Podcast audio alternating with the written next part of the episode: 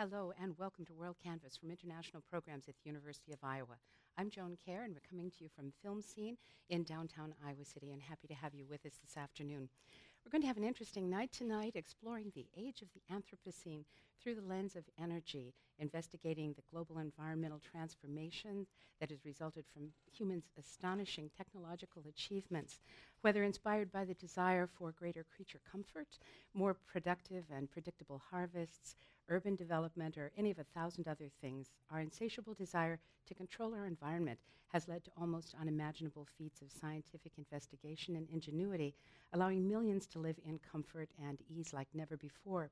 But the benefits that flow from harnessing the Earth's resources for power and energy are not shared equally by all, nor are they produced without significant and potentially catastrophic damage to the landscapes that fill our literature, inspire the world's artists, and will be the home for generations to come. I'd like to introduce my guest in this first segment of World Canvas. Uh, just next to me is Bradley Cramer, Assistant Professor in the University of Iowa Department of Earth and Environmental Sciences. Thank you for being here, Brad. Thank you for having me. Mm, pleasure. And next to him is Tyler Priest. Hi, Ty. Uh, he's an Associate Professor in the University of Iowa Department of History. Thank you. Great to be here. Mm, thank you. And Barbara Eckstein is at the far end. She's a professor in the University of Iowa Department of English. And these three people are responsible for organizing a symposium that is sponsored principally by the Obermann Center for Advanced Studies. Uh, that we'll be talking about during this segment and that many of you will have the chance to experience during the next few days. So I think our task as we begin this conversation uh, will go first to you, Brad. I'd like you to define for us what the Anthropocene is. The Anthropocene as a term, it's very comical to begin this discussion by trying to define it because it is yet to be defined. And there is actually an organizational body of geologists who are responsible for doing things like naming official time periods. Okay, so very much the same way that Pluto is no longer a planet, right? That happened because a group of people who are responsible for such things got together and voted and decided it is no longer a planet. Same thing with the geosciences. There is a group of people who are responsible for making the decisions on what we call each individual period of time. Okay. Here in the last 15, 20, 25, 30, depends on how you want to define it, years, this concept that we are in a new interval of Earth history where humans are the dominant motive changing force within the entire global environment has really begun to solidify around this idea that we needed a new term called Anthropocene. And it would be the Anthropocene age, most likely, um, that it would be introduced as, and that this is the new era or the new age in which we live the debate that is going on within the geological community is we have some very difficult and sticky rules as to how one defines intervals of Earth history. And the primary holdup is that we define them based upon rocks. Well, if we're defining an interval that's only a couple of hundred years old, there are no rocks yet that are only a couple of hundred years old. So we're having this difficulty of is it a cultural concept and a sort of construct within how we think about our role on the planet in search of a geological definition, or is it a geological thing in search of a broader cultural context? Mm-hmm. And so there is a very large public scientist debate going on this summer over in Austria that's going to hopefully begin to come to some conclusions about this topic. Mm-hmm. Um, but in general, this is the, the concept of the Anthropocene as it is yet to be um, defined, right. I think would be the way to say it. But if we were to think about um, what's changed in the last thousand, two thousand, or 20 years or 50 years, what is it that, that has so significantly um, changed in the way humans interact with the environment that now people may be thinking we're in a new, a new age or new era? Okay, so all of the components of the Earth system feed back on one another. So every plant, every animal, every organism who does currently or has ever existed plays some role in what we now call the Earth system. So this is another 30, 40 year old sort of concept where instead of thinking about just the plants or just the animals or just the ocean, we now approach it as a, as a totality of the Earth system.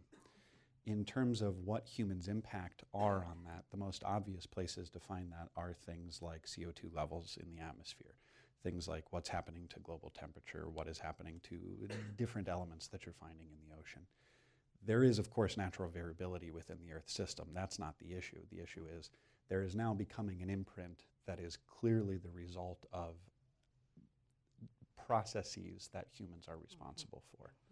And those are the items that we're trying to begin to define. I mean, Ty will talk about some of this stuff um, hopefully in just a second, but the, the consensus is starting to form around wanting to put it at a put the onset of the Anthropocene essentially at the onset of the Industrial Revolution, simply because that's the easiest place to identify changes in CO2 that are undoubtedly man-made. Right, right. Well, that does lead us directly into you, Ty, and, and the question of what energy has to do with the Anthropocene. Well, the Anthropocene, the metaphor of the Anthropocene can be mean a lot of different things, and I like to think of the geological metaphor of the Anthropocene inviting us to reconsider our relationship to the resources of deep geological time, primarily coal and oil and gas, uh, which power our, our society. Um, and uh, you know, you, you, we can think about what is energy. You know, there, there are di different ways to define energy, just like there are different ways to define Anthropocene. You know, for physicists, it's the physical properties of matter that uh, enable the ability to do work, or we more conventionally think of energy as the physical and chemical resources that, that power our society. But I also like to think of energy in human terms. Uh, energy is a, as a, social relation. Uh, we also use the term energy to refer to human strength and vitality.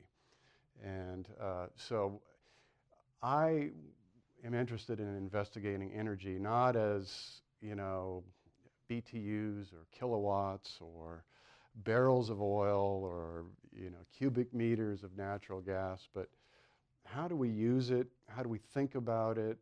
Uh, what do, how, how do our beliefs about energy shape the way we use it and, and vice versa?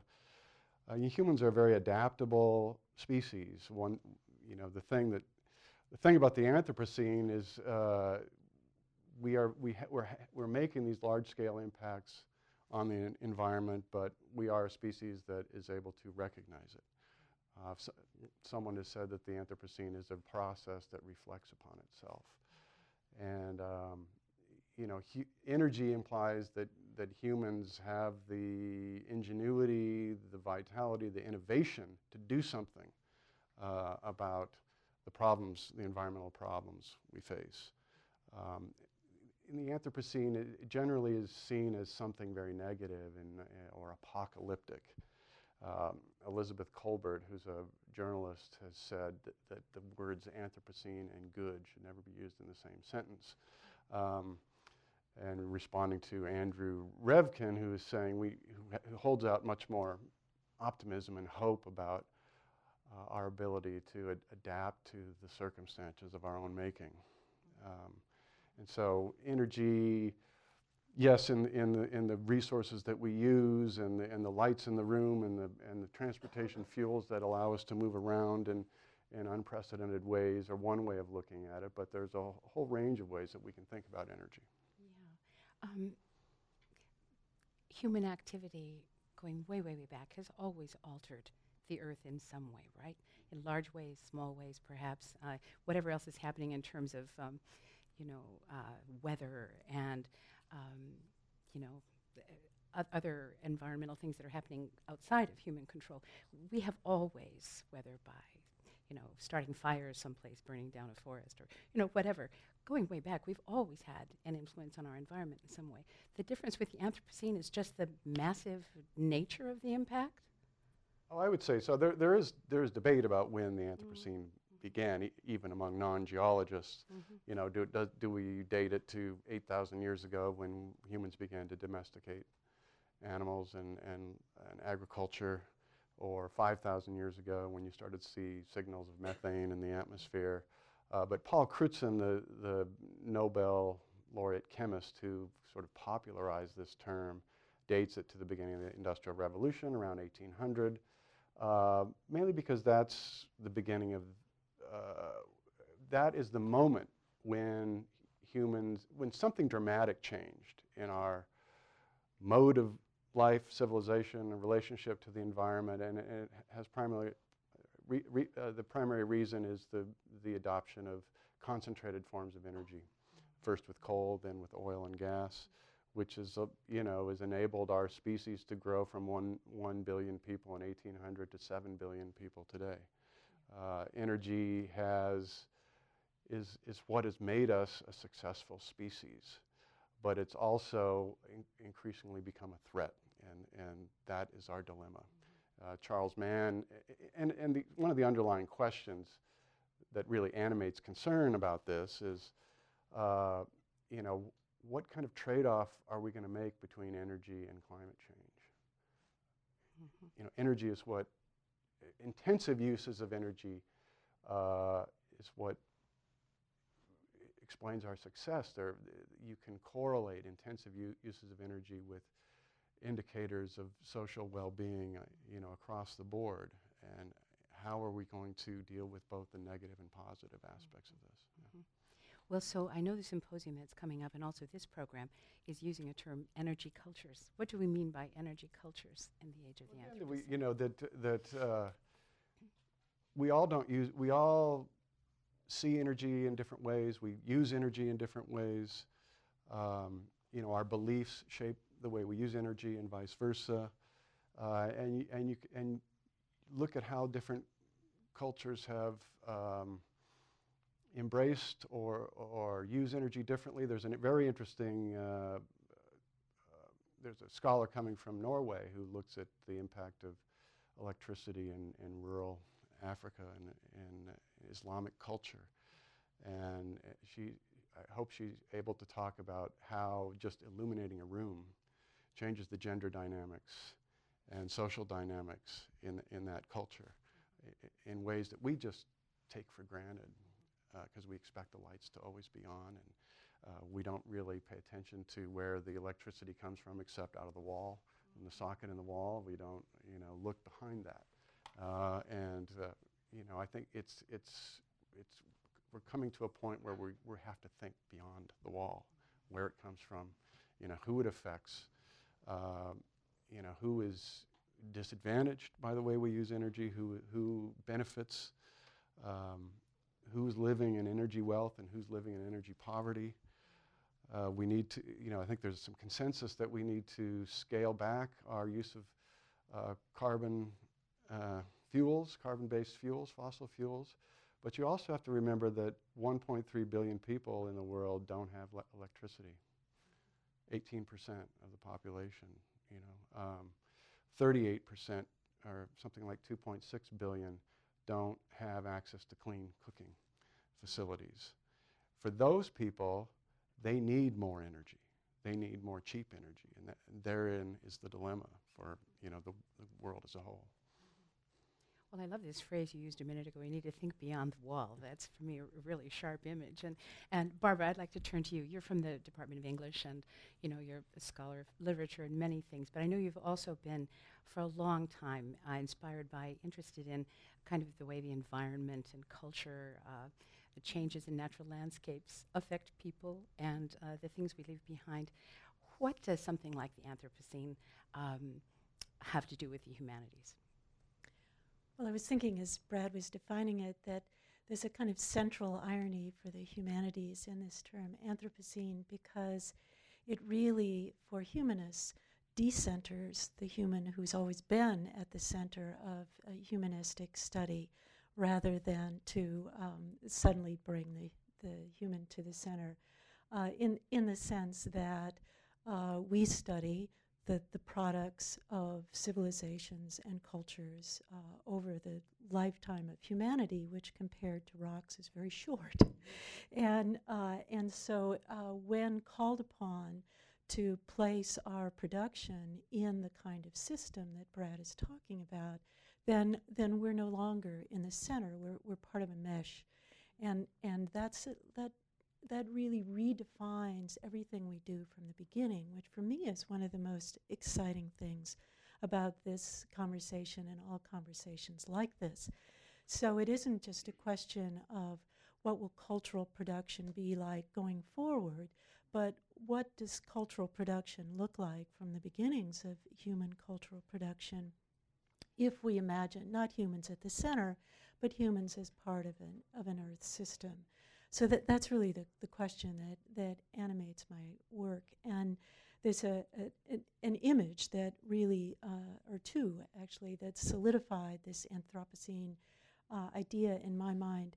Uh, and one had to do with uh, a YouTube video that uh, was um, uh, put together by the very famous naturalist Attenborough, the the um, the British uh, naturalist, and he's in uh, Australia in a in a forest, and he's uh, stalking in the way that he does um, a bird called a lyrebird, and this bird is just an extraordinary. Some may know uh, an extraordinary imitator of of other sounds, and mostly other birds. And so this bird has survived and and thrived uh, because of its ability to imitate others and therefore fool others. But uh, what, what's so extraordinary in this video is that the bird uh, not only imitates other uh, bird sounds, but it imitates the shutter of a camera uh, it perfectly. So if you heard it apart from the bird, you would think it was the shutter of a camera. And uh, so, so this immediately uh, raises questions about the enmeshing of humans and these other species. But then uh, Attenborough shows the bird uh, imitating a chainsaw. And, and, then, and then we're in a whole other set of questions that are not just about our uh, intrusion on its space as tourists, but our, uh, our demands on, on its resources that it needs and, and who, will, who will get the benefit of, of these resources. Um, the, other, the other image that sticks in my mind is another use of chainsaws that I was introduced to uh, that, that uh, is uh, a, a, kind of activity uh, of humans against humans that we're all too familiar with. And it's an image of uh, Israeli soldiers with chainsaws uh, cutting down very ancient olive trees on the uh, property of Palestinian peoples and the mayhem uh, around this, this activity. And so if I, if I put those two images together, then not only do we have this enmeshing, but we continue to have in, and intensified, in an intensified way, uh, questions of uh, human inequalities and human struggles over space and resources. So for a humanist, there's a tremendous amount of work to be done. Wow. Well, while I have all three of you here, maybe I can ask you to tell us a little bit about some of the things you, uh, questions you hope to answer or at least have discussed at the upcoming symposium. What are the things that are primary in your mind that you hope these keynote speakers and others will be able to uh, elucidate? One of the things I would love to have a broader discussion on, and this came up in our seminar that we're running right now for uh, graduate students here at the university, was th- the term Anthropocene is anthropocentric, um, which is an odd way to think about it, but it really is. There have been many species in Earth history that have actually had much larger impacts on the planet than humans have. So, when Earth first was formed, there was no oxygen in our atmosphere. And so it was microbial life that turned us from a predominantly sulfidic and CO2 atmosphere into having oxygen in it. And this was wonderful. When plants invaded the land, that completely altered the planet once again. So we're not the first to ever have, you know, entirely earth shattering, to use that phrase, um, sort of impacts on the planet the fundamental difference is that we're the first sentient, self aware species to have that impact on the planet and be aware of what we're doing. To me, this is the natural bridge between the scientific component about the you know, nuts and bolts of the chemistry and physics of the climate with the humanist component of the humanities overall in where does that now take us, bridging that gap between those two entities. Mm-hmm. Ask you, Ty, what, what are you most interested in? Well, I'm a historian, so I like to think in terms of time. And you know, B- Barbara mentioned time and how the Anthropocene sort of disrupts our notions of of time uh, and and our place in larger Earth history, right? Uh, and you know, it may the, the the difficult thing about the Anthropocene for me as a historian is I like to look backwards, but it but it forces us to think about the future and h- how time is going to, you know, evolve or how time is going to progress. We, we, there are different kinds of time. There's geological time, there's political time, and we know in this country that political time moves very slowly now, and, it, and it mo- it's moving too slowly for, for people who feel that we're in a crisis. Uh, and, and then as a, you know, in a more academic sense, you know, how, how is it, how, how might this um, make us reperiodize our understanding of human history?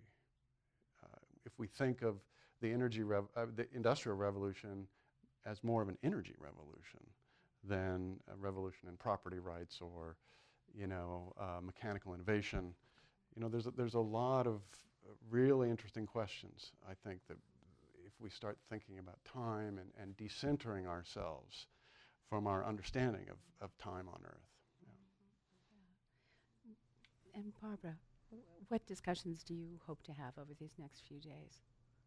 One that Im- immediately comes to mind is is maybe not so much uh, directly within the humanities, but is is uh, underwrites the the whole of what we do here, and it, it has to do with helping people understand what cl- what the words climate change mean, and and that too has to do with time and our ability to conceive of time that's beyond uh, human history in relation to human history so that we understand how uh, climate changes of the of the deep past have differed from from this one, uh, and I, I think it's a it's a fundamental education that we all need. I feel so I need to go to the Natural History Museum about once a month to remind myself.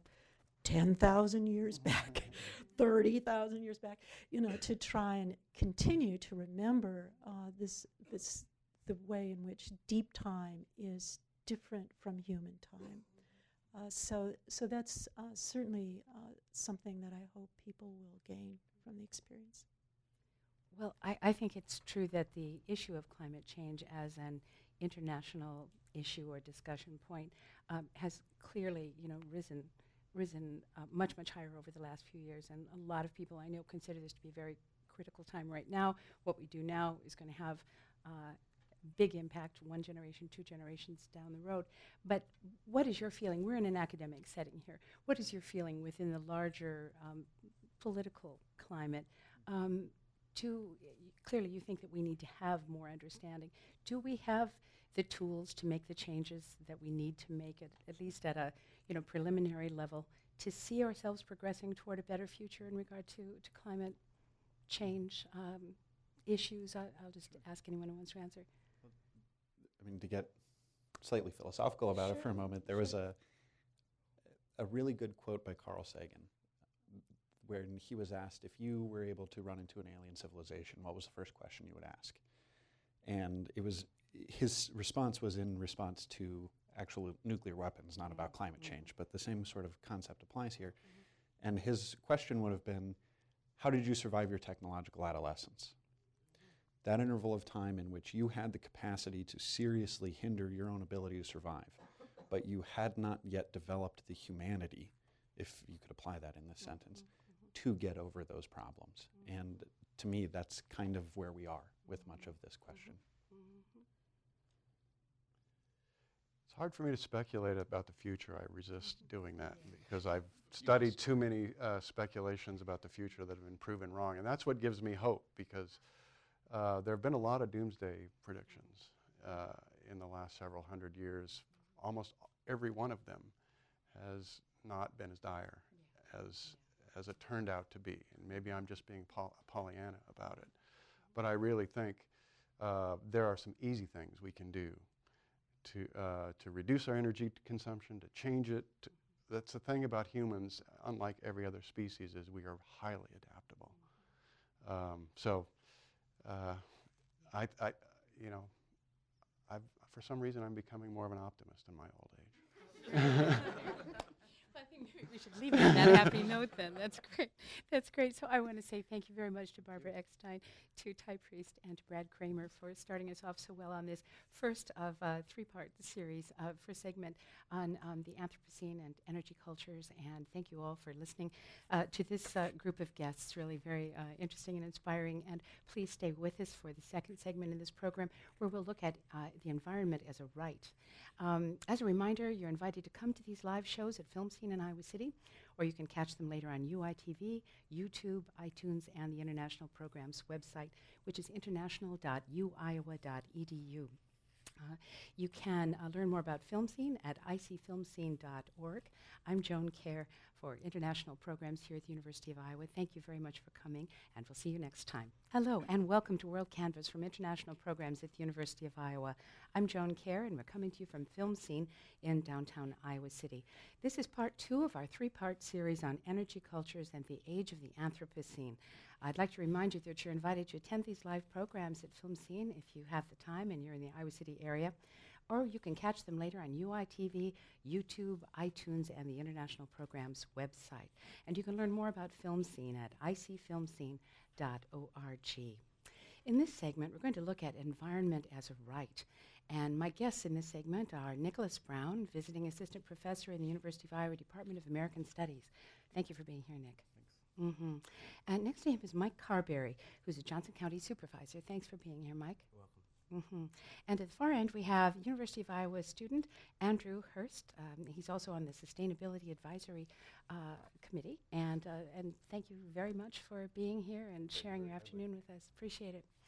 So, um, Nick, I'd like to start with you first. Uh, you heard the first portion of our program on energy cultures in the age of the Anthropocene. And I'd like to talk a little bit about how energy needs, energy use, energy availability affect societies large and small many ways, of course. Um, I think for me, um, when um, thinking about the Anthropocene, thinking about humans as a, a, geologic force, I immediately go to the question about uh, human difference. Um, and I think the Anthropocene is a challenge and an opportunity to really think differently about um, human difference, about uh, race, about class, about gender, um, and about the differential um, impacts in the context of climate change, in the context of uh, energy use, extraction, um, and so forth. Um, so I think it presents a opportunity and a challenge to to reimagine uh, society, but it also requires that we really foreground, for me, questions about social justice, questions about environmental justice uh, in relation to climate change, and, and uh, I think the um, an, uh, environmental justice movement, a uh, social movement that uh, emerged in the uh, early 1980s, is a really important um, um, precedent for us as, as we confront uh, crisis uh, of, of changing climates today.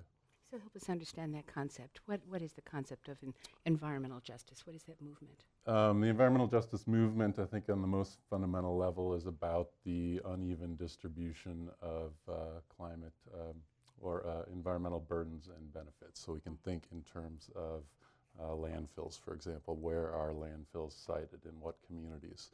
Um, uh, often, um, uh, this has been the case, they're cited in communities that lack political power. They're cited in communities um, uh, with primarily low income residents, cited in communities of color. Um, um, and uh, uh, not in, you, can, you can look at Chicago, for example, and, and think about um, uh, where coal fired power plants are located. They're not on the north side of the city, they're predominantly on the south side of the city, the lower income um, um, part, of, part of Chicago. Um, so environmental justice is fundamentally a struggle to um, address questions about participation in political processes to ensure a fair distribution of uh, burdens and also benefits. So I think it's important to recognize that uh, environmental justice is not simply a fight against um, a landfill, um, against an industrial facility, but also the uh, assertion of a right to a healthy environment. Mm-hmm. Um, the struggle for a different way of um, uh, living on this planet and coexisting with other people um, and uh, other uh, critters. Mm-hmm, mm-hmm. So I can imagine that um, you, you mentioned the case of Chicago. You mentioned some established plants that are already there. Um, but um, going forward, I guess the, the fight becomes one with city councils or with development boards or whatever to try to.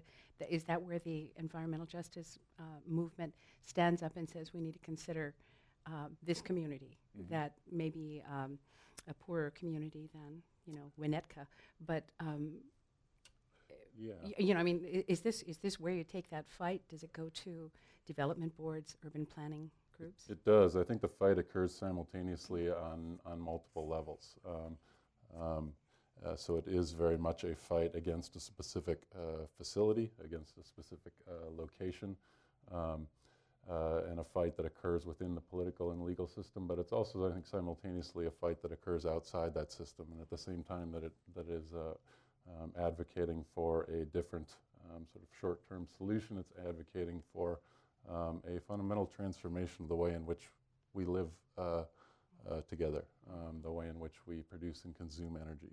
Um, I think the um, sort of the, the best examples of uh, struggles for environmental justice are ones that operate on, on multiple levels, um, as opposed to just being about um, uh, uh, a particular facility, um, moving that somewhere else. Obviously, we generate trash. Uh, it needs to go somewhere. So the expression uh, NIMBY or NIMBYism, not in my backyard, um, I think uh, is an example of um, a more sort of narrow um, uh, understanding of en- environmental justice. Um, So could you talk to us a little bit about some of the uh, issues indigenous peoples have had regarding uh, access to energy and then also some of these kinds of fights we've just been discussing? Sure.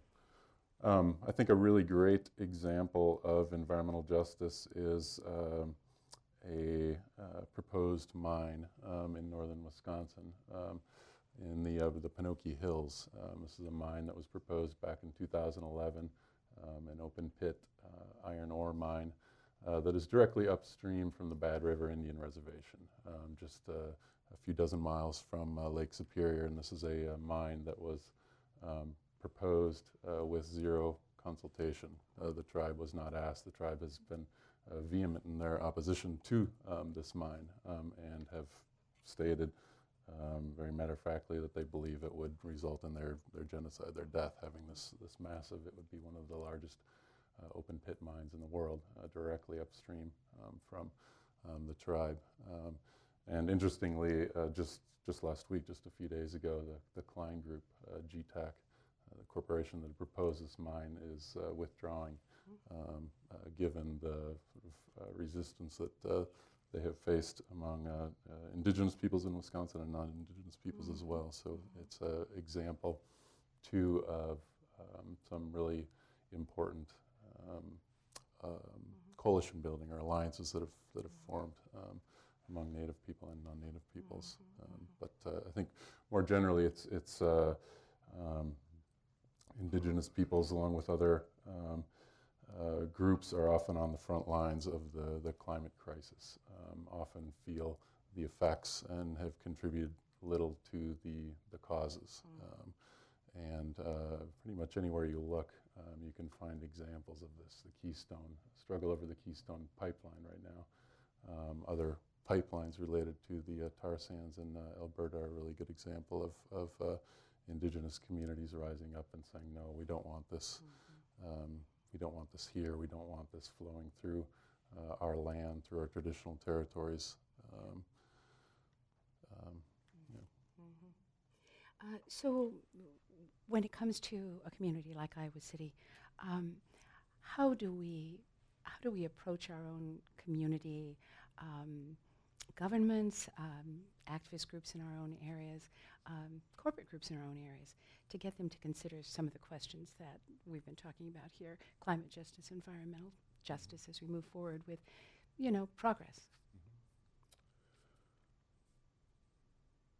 I think um, I've been I have a particular interest in, in thinking about climate change within a within a, uh, a colonial context. So trying to understand how colonialism, as both a historic event and an ongoing process, um, is contributing to um, to climate change. Um, uh, and um, uh, I was struck um, this past fall uh, Iowa City celebrated its 175th anniversary, um, that uh, discussions about uh, the city, its history included no sort of mention of the people who were here before, um, specifically the Meskwaki villages that were located right um, uh, here in what is now now Iowa City. Um, and so I believe there is a real need to sort of come to terms with the, the history um, of colonization um, and uh, its ongoing forms, and think about uh, the role that that plays, uh, driving as being one of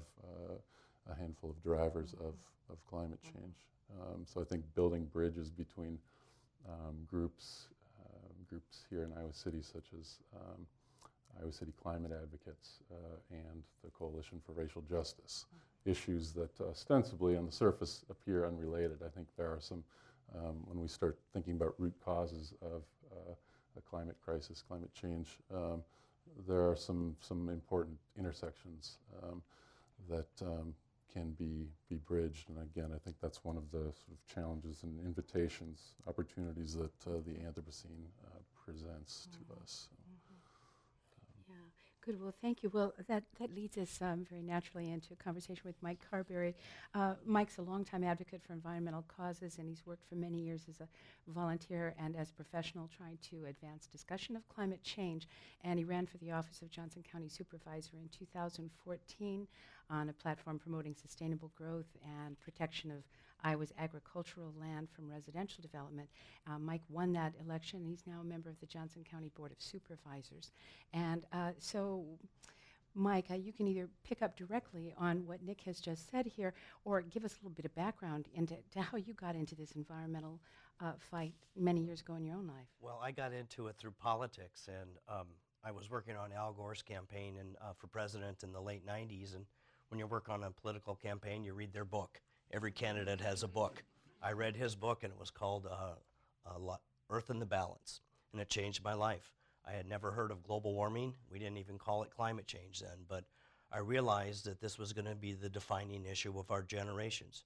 Future generations will look at us and say, You knew and you didn't do anything, or thank God that you did.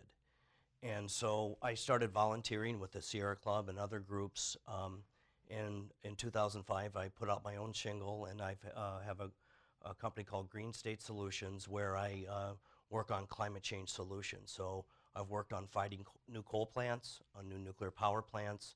I've sat on the board of the Iowa Wind Energy Association for 10 years. I was the lobbyist for Tim Dwight, uh, who's in the solar business for a couple years. Um, and so I've always worked on climate change solutions. I've uh, worked on things, uh, what I would consider false climate change solutions, like uh, nuclear power, fighting that. Uh, I'm not a big advocate of biomass um, because burning is burning, and we need to quit burning stuff. So when I look about, when I saw that the subject here was um, environmental, um, the right to environment, I said, what does that mean? And to me, that goes back to common law the right of all people to clean air, to clean water, and to clean land. We all have that. And you start thinking about what is sustainability? Well, sustainability is living more simply so others can simply live, type of thing. That we should uh, have the lightest footprint that we can in order for future generations to uh, exist and to thrive. And um, he was talking about, uh, Nick, about um, Native American lands and First, First Nation. And, you know, most of our uranium is mined in either uh, the Southwest on Native American lands or in the Dakotas on Native American lands. And that, it, it just devastates them. And so I picked up something from uh, the Iroquois uh, a number of years ago, and it's called Seventh Generation. And I misinterpreted it at first, and some people think that, oh, seventh generation, we need to base our decisions on seven generations into the future. And that's what I thought. I said, well, that sounds good. You know, seven generations is a long time, but then someone says, no, Mike, you've got that wrong. What the seventh generation is, you're the middle generation. You need to base your decisions on what your parents, your grandparents, and your great grandparents would think of that decision, and then also how it affects your children, your grandchildren, and your great grandchildren. And so if you base these, uh, and, and Ty earlier was talking about history, there's, you know, we've been burning coal and burning fossil fuels for almost a couple hundred years now, since the Industrial Revolution. They didn't know it at the time. We know it, you know, and we know it now. And, and it's time that we really start to face up to that because of what it will do to our future generations. And what I see it, it being a, a political activist or a lobbyist for the last 10 years, I know how strong the political process is. And it, uh, sometimes I have great hope, and other times I'm very depressed because we do live in the greatest nation that money can buy, the political system. and when you are up against the Koch brothers and the candidates that they fund, and the Koch brothers, where did their money come from? Came from the fossil fuel industries. And they're willing to spend almost a billion dollars on the next presidential election. Well, they represent the forces of the status quo. They've been making so much money on burning fossil fuels that they don't want things to change. So, our job is to either change our political system or to generate enough people and interest to throw the people that want the status quo out of office and get the people that want a clean, a clean energy future, get them into office. So that's kind of what I've worked on for 10 years. I hope to bring that ethic not only in energy, but in other forms of environmental sustainability uh, uh, to the county level because all politics are local. And you work very heavily on wind energy and on solar energy. Tell us something about the um, temperament in Iowa government, Iowa Yeah. business. What, what do you think uh, the landscape looks like now? Well, uh, large wind has been great, been very bipartisan issue in the state of Iowa. Uh, we have about 8,000 jobs in the state of Iowa in the wind industry. That's been great for the state of Iowa. Both Republicans and Democrats have supported that. Um, the wind industry also, um, like a lot of renewable energies, uh, they don't exist, but they're helped with tax credits. There's a production tax credit that's a national tax credit that's expired currently. And so uh, the wind industry has gone through waves of uh, uh, peak and uh, boom and bust. And right now, it's uh, on a national level, it's going on the bust side because of the um, direction and the, the influence of the fossil fuel industry. Remember that they're not in the uh, business of um, producing energy, they're in the business of producing profits. So, wind energy, large wind energy, is great in Iowa and it has been. What we're fighting right now is transmission. We, uh, for us to really to reach uh, the goals that we need to on climate change, in areas that can pr- uh, produce renewable energy, we need to overproduce. Iowa can produce so much more wind than we already are, but then we need to export that wind to load centers like to Chicago, the Twin Cities, and, and places beyond. So we need more transmission. So that's a big fight with wind energy right now. Solar is doing very well in the state of Iowa, especially small solar, distributed solar. I'd like to see a, a solar array on every southern facing roof in Johnson County and the state of Iowa and that's distributed generation. And we have a right to that. People have the right to produce their own energy and get paid for that. That's another right that we didn't mention. But uh, small wind as well. Small wind goes very well with small solar.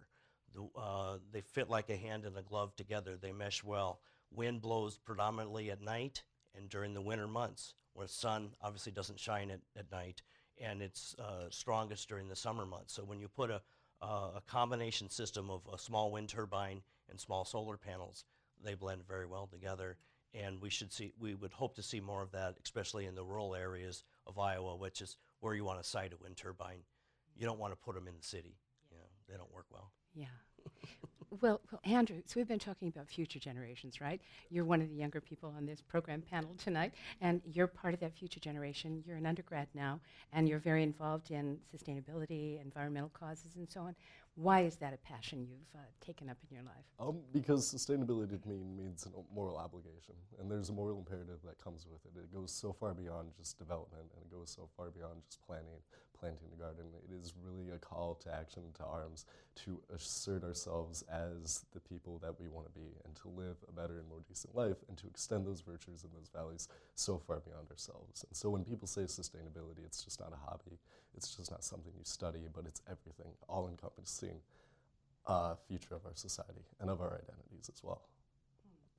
Yeah, uh, what do you do within the Office of Sustainability? Um, outreach and engagement. I have the fine fortune of working with some of the just the greatest student leaders ever. They concern themselves with both the environment, with volunteers, with activism, with advocacy around some of the probably just the most terrifying issues that we have to face and that we're going to face as this generation comes up with this. And I'm always impressed, and I'm always just taken aback by such their engagement and the sacrifices that they make, knowing that the future may actually be really unclear for them.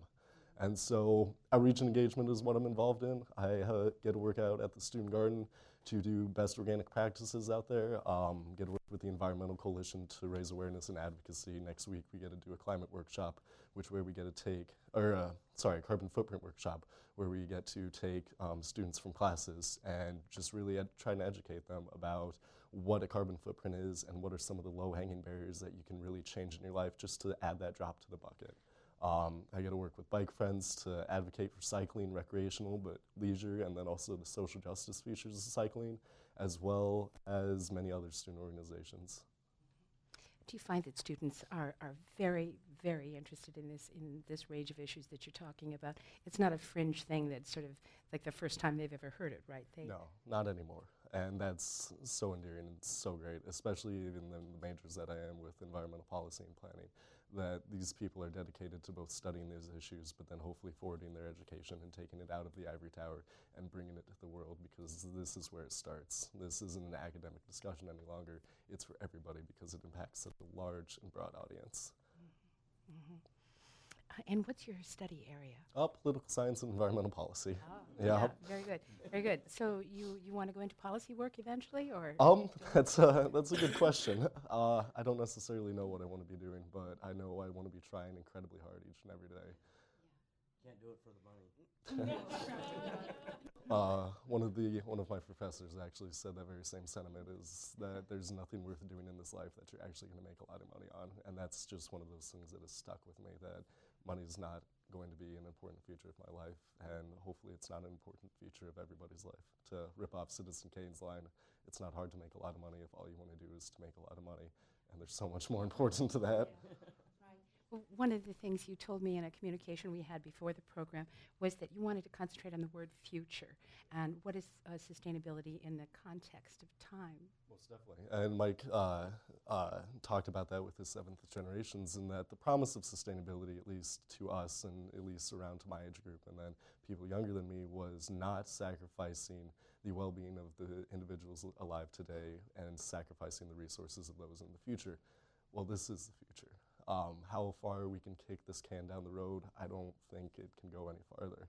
Um, this is the generation that we are experiencing cl- climate change. The residency time of CO2 and other greenhouse gases um, is around 100 years. The different ones, um, methane being around 25 to 50 years, water vapor being just around 10. But these are things that have such far reaching consequences that go so far beyond, and that we're already locked into this. That there's little, if anything, we can do to address some of these atmospheric issues, and that we're just going to have to adapt or try to mitigate it or simply suffer by it. And so the idea of sustainability as a promise is more and more seeming like a farce to me. That now it's not an option of trying to become more sustainable, but it's an option of trying to adapt to this change that's already in process and already in place. And so sustainability in a future context, well, this is the future, this is our experience, and this is our world right now. Uh, when we were talking before the program, um, uh, we had discussed uh, both talking about environment as a right and energy as a right. And you've addressed this a little bit in your comments too, that, that uh, not everybody has equal access to energy. Not everybody creates as much damage, if we can call it that, to the environment as, as others. How do we make that case? How does, who, whom do we talk to in order to, um, uh, you know, in, in the first segment, um, multiple billions of people were mentioned as being without access to electricity, right? Um, and then there are some of us here who have more than we could ever possibly use. And um, this kind of, there, I, I'm sure there are always inequities in some way in, in the, when you look at the entire world and what we all have and don't have. And um, yet, if there were two or three principal pleas you could make to government or to the UN, what, what would you what would you ask for? What kind of change do we need now in order for some kind of greater equity with both the environment and, uh, and energy access? I'll start with that. The first thing we need to do, I think, is to uh, change our political process and, and give uh, the democracy back to the people. We need to overturn Citizens United, and, we, and that money is not speech, and people and corporations are not people. We need to then elect the best leaders. Uh, when it, it's got to be about ideas and leadership, and not about who has the most money from the Koch brothers that gets elected. So if we can return democracy to the way it's supposed to be, then maybe we have a fighting chance. If we don't, then our goose may already be cooked. Um, just to, to echo that, I think um, uh, there's a difference between asking for something and demanding it or taking it. And I, I draw inspiration from the, the many struggles, uh, which in some cases are united, other, other cases sort of discrete, uh, particularly uh, indigenous struggles to defend the land. Um, and um, uh, in defending the land, not only uh, land sort of as a physical or material thing, but also defending way, different ways of relating to the land. Um, um, uh, thinking about land as um, uh, Glenn Coulthard, a, a, a young uh, Dene uh, scholar, has written about land as a system of reciprocal relations and obligations. And I think that's a really uh, sort of important shift away from thinking about land simply as commodity or property um, resource to thinking about, uh, and, and also one that breaks down the, the distinction between humans um, and, and nature there, they're enmeshed. As Barbara was, uh, was talking about. And so the, the sort of wisdom um, that has been cultivated over uh, millennia, uh, in, in many cases by indigenous peoples, uh, I think um, uh, offers some, some really important insights and guidance in this, in this present, um, present moment and figuring out, often with, uh, I, one thing I've found with the Anthropocene is that it does tend to have sort of a forward-looking orientation. It's about imagining the next 10,000 years um, less about um, um, understanding the, the previous uh, 10,000, I think, uh, the, the forms of ecological knowledge that have been cultivated over um, uh, hundreds, if not thousands of years, um, um, something that we really need to think about in, in looking both forward and, and backward and, and figuring out ways in which uh, that knowledge, those uh, sort of other ways of, of living, um, relating to, uh, to uh, others uh, might transform, um, transform our lives today. Mm-hmm. Is there anything you'd want to add, Andrew? I guess I'm just going to shoot for low hanging fruit and just please don't deny it. Yeah. when you yeah. when you deny it, you deny the struggle that mm-hmm. we all face and that we need to face head on. And mm-hmm. so by denying it, you're just not looking ignorant. You're not looking stupid. You're just being offensive. You're denying the struggle of all future generations in tackling this issue and having to adapt to this. It's something that no, no, no other previous generation has yet had to do. Mm-hmm. Wow, well, thank you so much, Andrew Hurst and Mike Carberry and Nick Brown. And did you want to say something else? No, and, and, and Nick Brown. And uh, yeah, yeah. No, thank you so much. What an, what an interesting uh, conversation. And um, thank you all for being here, too listen to part two in this three-part series.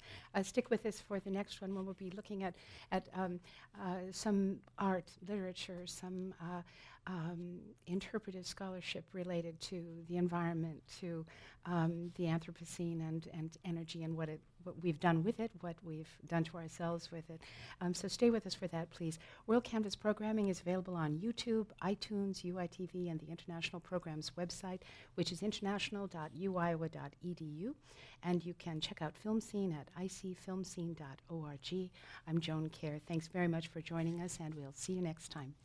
Hello and welcome to WorldCanvass from International Programs at the University of Iowa. I'm Joan Kjaer, and we're coming to you from Film Scene in downtown Iowa City.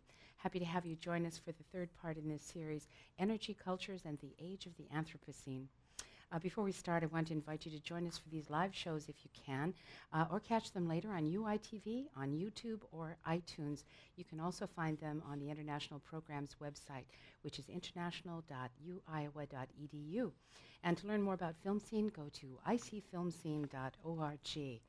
So we've uh, entitled this segment of our series The Human Touch, and we'll be looking at the Anthropocene through the eyes and imaginations of artists and writers, photographers, and interpretive scholars, people who are chroniclers of our times and times past of a different sort. Um, we'll be asking what the arts have to contribute to a conversation that in many ways seems to be science driven. Um, so, joining us are uh, two people uh, that I'm very uh, proud to introduce. Erica Damon is a University of Iowa student just next to me here. Uh, she is getting a PhD in an interdisciplinary PhD program in the environmental humanities. And so nice to have you here, Erica. Thank you. Yeah. Mhm. And uh, next to her is Eric Gidal, who is a, an associate professor in the University of Iowa Department of English. Great pleasure to have you here, Eric. It's a pleasure. Thanks. Thank you. Uh, so I think we will start perhaps with you, Erica, and discuss an art piece that you have done that, in fact, is going to be shown in Berlin. I'm not quite sure when the installation occurs, but I know that it'll be up for a year. Was Berlin or Munich? Munich. Munich, Munich. Uh, but y- an international uh, show. Um, very cool. Please tell us what this art piece is and how it relates to this thing we're calling the Anthropocene. Okay, wonderful. Um, so I didn't know it related to the Anthropocene until I had some time to think about it and actually pitch it at a conference as something that related to the Anthropocene. But the piece is about three lakes in northwest Iowa that were drained at the turn of the 20th century uh, using 40 head of oxen and a double moldboard lister, lister plow. And at the base of these lakes that are now cornfields are these wind turbines. And I was trying to think about how to think about human history in that place uh, and do some sort of community engagement project that was also um, visually or aesthetically interesting. So I came up with this map that is a topographic map but is also a puzzle piece. Uh, so each block is about the size of a children's building block, and each piece has the top of a topographic map on it. So when you put it all together, you see the indentations of the lakes that are remnants from the Pleistocene epoch or era. I don't. Stratigraphers in the room, please don't don't correct me. Um, so then, if you were to flip all of the pieces over, um, there's a painting of oxen along with the wind turbines, and so. Uh, the installation invited uh, local school children and adults to play with it and try to put it together. And uh, kind of by chance, what I realized is people would sit down and spend a great deal of time with it, and they really took to it. And they would sit down and they would have conversations about, you know, their parents' farmland or the fact that their dad was putting in more tile because the, the soil was wetter for a longer amount of time or that they had a favorite place that they used to be able to swim in, but they could not anymore because of it wasn't clean. So mm-hmm. these really kind of difficult questions that are related to the Anthropocene were being brought up just by chance and really comfortably in a way that I thought, whoa, this is a real opportunity. So that piece um, was accepted to a show at the Deutsches Museum in Munich about the Anthropocene, and specifically for playing with and through the Anthropocene. So this idea of play and these very difficult environmental or ecological questions that we have. Well, and I know you're working on your, your PhD, and, and Yeah. this whole business of games and play is, is really foremost in your thought, isn't it? Yeah, um, you know, I'm working on putting together several different types of games with the idea that play might be uh, a platform for exploring difficult, difficult conversations around climate change in the Anthropocene. So that these games would be uh, an, a platform or an opportunity to invite public uh, to play and then to have a conversation as well.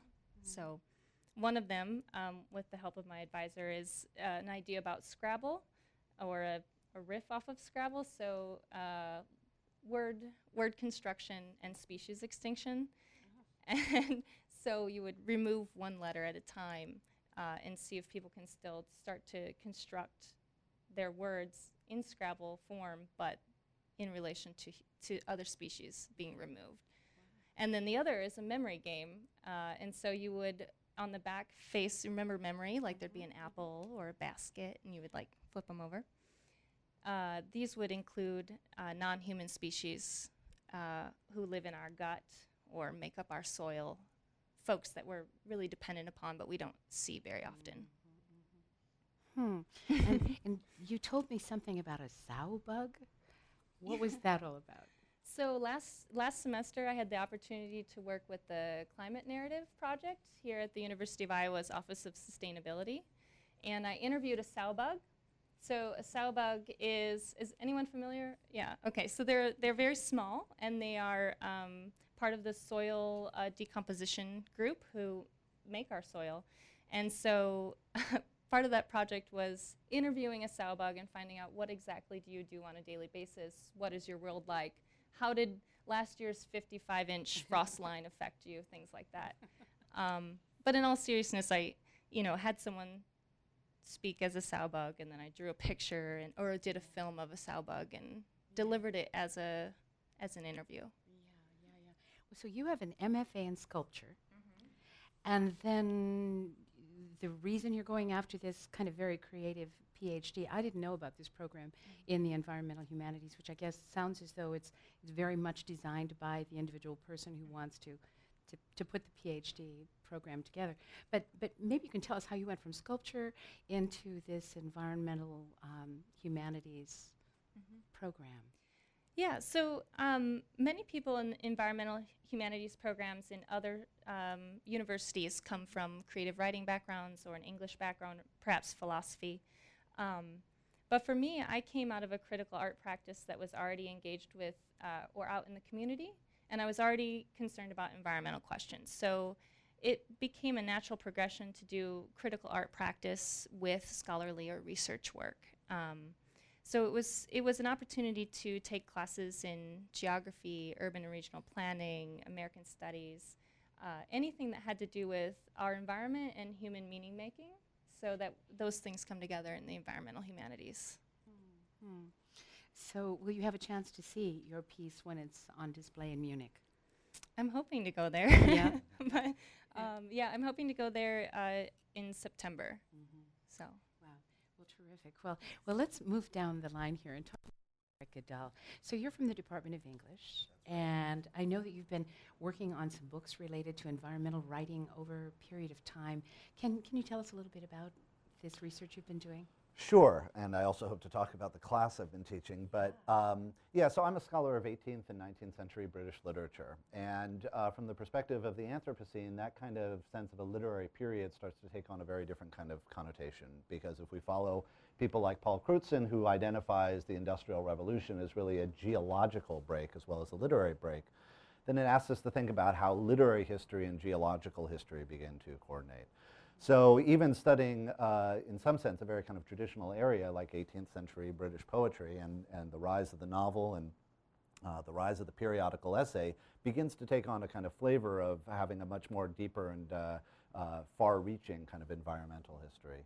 Um, some of the work I've done has looked at uh, certain genres of expression during the 18th century, the periodical essay, Georgic poetry. I've looked at um, thinking about climate and climate change. In the 18th century, there was a lot of thinking about climate change. They tended to look at the effect of deforestation and uh, the drainage of wetlands as having very uh, determinable effects on at least microclimates.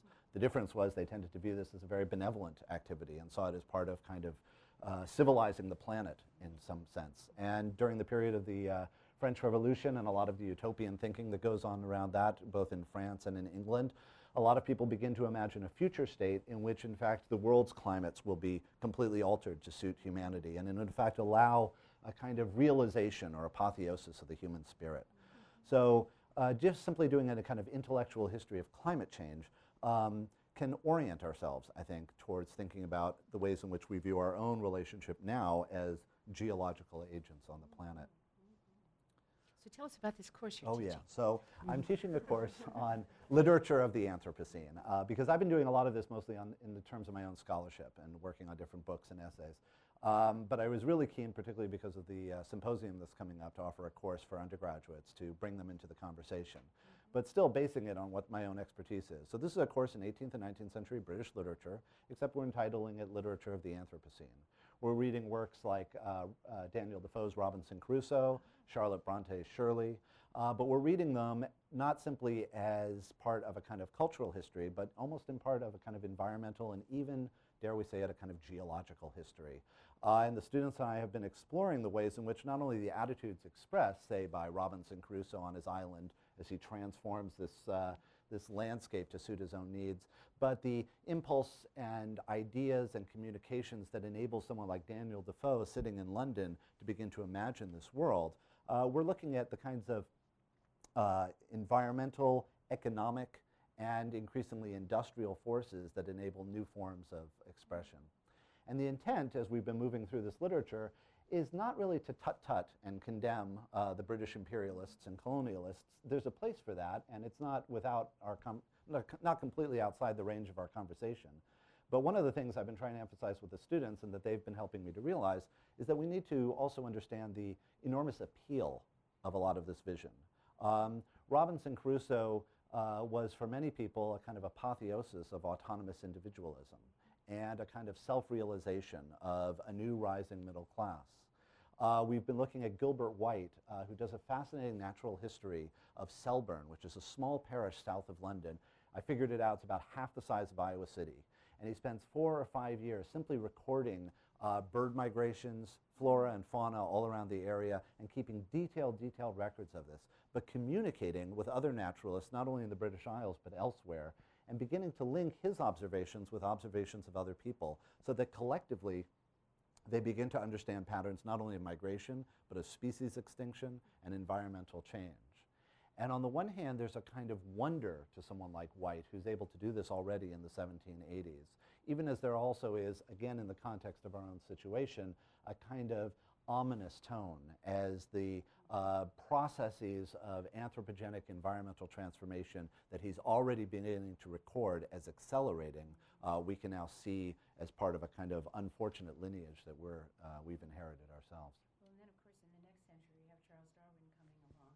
And that, that uh, the presence of all of that conversation must have affected literature. in England. Absolutely, right. So a lot of people have been uh, thinking about the effect of Darwin and also uh, Charles Lyell, who was a prominent geologist whose thought very much affected Darwin as well, as leading into everything from uh, the development of the realist novel uh, to new forms of poetry that become quite uh, prominent in the 19th century, the way the 19th century begins to think about epic and these larger narratives and its relationship uh, to changing landscapes part of the research I've been doing has been into a very curious body of literature called the Poems of Ossian, which was a rendition of Gaelic oral poetry. And one of the things you see going on in the 19th century is a number of people beginning to try to situate this poetry within the landscape of Ireland and Scotland and Northern England, even as they start to record the geomorphological uh, and industrial transformations going on all around them. So Darwin's notion of the evolution of species, Lyell's notion of the kind of transformation of landscapes over time begin to also affect the way people start to think about antiquarian literature uh, at the same period. And you see all of these kinds of conversations uh, intersecting. And not only intersecting in terms of a sense of human history, but also a sense of ethical obligation. Mhm. So you've both heard the earlier uh, discussions we've had in, in this program uh, about, you know, a sort of a moral stance uh, toward future generations and those those living today. You know, our responsibilities for environmental justice, justice and so on. Um, does does that come through this literature that you're talking about? There, is there I would say yes. And Yes. I, I, there's an anecdote I've been wanting to share. A, a student of mine who I don't think is here, and I'm not going to name him anyway, but wrote a wonderful essay about a week ago. We've been looking at Georgic poetry. So Virgil, the Latin poet, wrote eclogues. He wrote the Aeneid, the great uh, epic of the Roman Empire. He also wrote the Georgic poems, which are all poems about farming and agriculture. And oddly enough, in the 18th century, there's a huge revival of Georgic poetry. Everybody starts writing Georgic poetry again. And again, it also has to do with the uh, awareness of being at the heart of a increasingly global empire uh, and a kind of ethical obligation to care for the land. Well, the opening lines of Virgil's Georgic talk about making the crops rejoice. And my student, who hails from Newton, Iowa, um, thought about the oddity of making crops, which, as we know in Iowa, are really a commodity, uh, making commodities rejoice.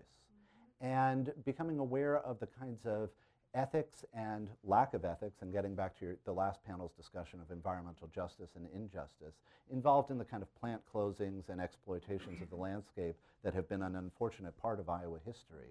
And thinking about this kind of mandate of Georgic poetry to not simply celebrate the wild places of nature, but to let the crops, let the commodities, let the product of human labor rejoice in a more sustainable fashion. So I think um, uh, one of my heroes, Madame de Stael, said every work of literary criticism is a work of ethics. And I think every time we start to look into this literature, both of the past and present, we're inevitably confronted with uh, various questions of ethical obligation.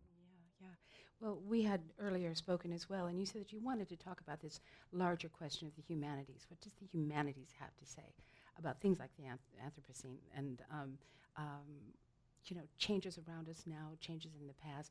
What, what do the humanities have to say about these things that some people would put in a scientific box or in a, um, a political box? Well, think about Erica's puzzle, right, which is a wonderful kind of hands-on and physical um, material expression of the intersection of geological history, of industrial history, of human history, and all through a very kind of creative and uh, expressive form. And what the humanities often do is look at the history of human imagination. Uh, science tells us a lot about the history of planetary systems, both large and small. The humanities looks not only at the um, aesthetic potential of the human species, but also the history of how we've imagined things in the past and how we might imagine things in the future. And I think one of the real benefits of the humanities, particularly in a kind of historical perspective, whether it's cultural history or geological history, um, is to allow us to consider the ways in which the forms by which we've imagined our situation in the past have both served us well and also have not served us uh, to the benefit of ourselves and of the planet, and to begin to try to push against those forms of imagination and think about new possibilities. And that can be done in the arts, and it can be done in scholarship, I believe, as well, as we both look at the arts and literature of the past, present, and, and now the future. Mm-hmm. Hmm. Well, Eric, I, am picking up on that point from uh, Eric. Um, what do you think that your your role as an artist is, as a sculptor is? Um, presumably, I'm, I'm, just guessing. Um, maybe some of your work doesn't have uh, a message, if we might think of this as a message, a, a sort of a teaching component. I don't know if mm-hmm. it does or doesn't. But for those times when you're doing a work like this piece that's going to be shown in in Germany, uh, this puzzle. Um, there are so many layers to that that that um, involve interpretation, uh, explanation, investigation, uh, new ways to imagine things. Um, do you do you see that as what you do in each of your art creations, uh, whether they might relate to the environment or whether they are, are, just something else? Mm-hmm. Um, yeah, I I find it very difficult to. Um, for some time, I found it very difficult to divorce what I do from questions of the environment. Um, Jane Bennett is a scholar of um, materiality, and she talks about turning towards the geologic, and that artists and thinkers and writers and creative folk who don't take into account the geologic risk being irrelevant or dangerous at best or worst. Mm-hmm. And so I think I can use her same sort of logic for environmental questions or the Anthropocene as a much larger umbrella. That most of what I make intersects with questions of the environment humans, non humans, maybe water quality, uh, fields, mm-hmm. old technology, new technology, but always in that same vein. Well, and also you're using materials, you know, you're yeah. creating things from something else, in this case, wooden blocks or yeah. maybe uh, rocks, you know, what, whatever substance you're using. Mm-hmm. Um, comes from something, comes from some place, and you're, you're disturbing its natural form in order to make a new statement. So yeah, yeah, paying attention to like making work, but also paying attention to what you're using to make the work is important. Absolutely. Yeah. Yeah, yeah, yeah. And is this a field that that many people here at Iowa, at the University of Iowa, in the art area, are there others like you who are involved in thinking about things in this in this um, very real environmental sense? Yeah, I think so. I mean, I think there's a growing number of us. There's some in this room right now who are doing some really great work around climate. Um, and it's certainly a conversation that's being had at the School of Art and Art History um, and outside, absolutely, yeah. And looking for creative and new ways of addressing very serious issues and taking, um, as Andrew said, out of the ivory tower and into the community. Mm-hmm. So. Yeah. How do your students take to this this whole class? I imagine some of the students who signed up for our class on uh, literature of the Anthropocene are kind of wondering, huh? You know, yeah. what is that? yeah. The first day of class, uh, before I even started, someone asked me a question. She said, what is the Anthropocene? I thought, okay, that's where we're starting here. Uh, some of the students have come in already very uh, primed to, to think about these questions, environmental. Others took it because it met on Monday, Wednesday, Friday, 10.30 to 11.20. um, and that's fine. I, I, kind of, in fact, as a teacher, kind of welcomed that kind of variety. Um, I have to say, and you know, some of them are here and maybe some of them will listen, it's been an exceptionally good group of students. They've really helped me think this through. This is the first time I've taught taught this body of literature in this configuration. And they've been very open to kind of looking at the literature itself, seeing what's there, and then beginning to link it with larger questions. We started the semester off by reading Elizabeth Kolbert's book, The Sixth Extinction, uh, which has a lot of interesting information about our present environmental condition, is also a wonderful intellectual history of the 18th and 19th centuries, which is why I chose it. And toggling back and forth between Elizabeth Kolbert's unnatural history, The Sixth Extinction, and something like Gilbert White's natural history of Selborne, or moving between her discussions of ocean acidification and Robinson Crusoe, and then moving around campus and going and visiting the Natural History Museum, special collections at the library, and next week a field trip I'm particularly looking forward to, the power plant here at the university, um, to begin to understand the ways in which we ourselves are caught up in some of the very same systems. Um, I imagine has been eye-opening for some of the students, but they, I, it sounds like a, a, cliche, but they really are helping me learn about this material as much as I am helping them learn. It's, it's part of kind of piecing this all together and trying to figure out uh, what it all means. I always tell them that literature doesn't give us any answers, but it helps us formulate the right questions. And I think that's what we're kind of engaged with in this class. And isn't there also a question about, uh, you know, you mentioned Robinson Crusoe and the guy sort of taking hold of his environment and shaping his space and so on, this sort of individual aspiration and, you know, uh, um, I, I, can see how that's, you know, very appealing in that book and, and otherwise. Those of us who grow gardens in our backyards, you know, you're very proud of this little space you've, you've um, transformed.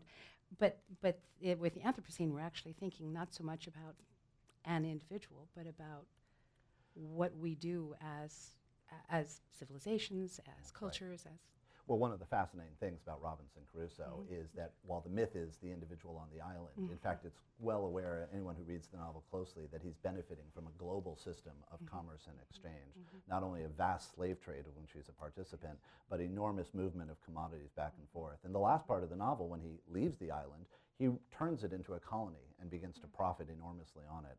And so the rise of a kind of global capitalism, uh, of which London is clearly an epicenter, is very much also part of what Robinson Crusoe is all about. Um, and then the way in which the novel and the myth, as it were, of the individual autonomous uh, person creating his or her own world out of his own environment becomes, in some sense, a kind of fuel justifying and rationalizing increasingly uh, widespread and even planetary transformations. Yeah. Wow. Are you going to teach this course again? Oh, yeah. Oh, good. I think you've probably inspired a lot of interest here. This is really, really great. And you, Erica, how much longer do you have in your program now? Forever. Um, no, I think, um, let's say two years. say that.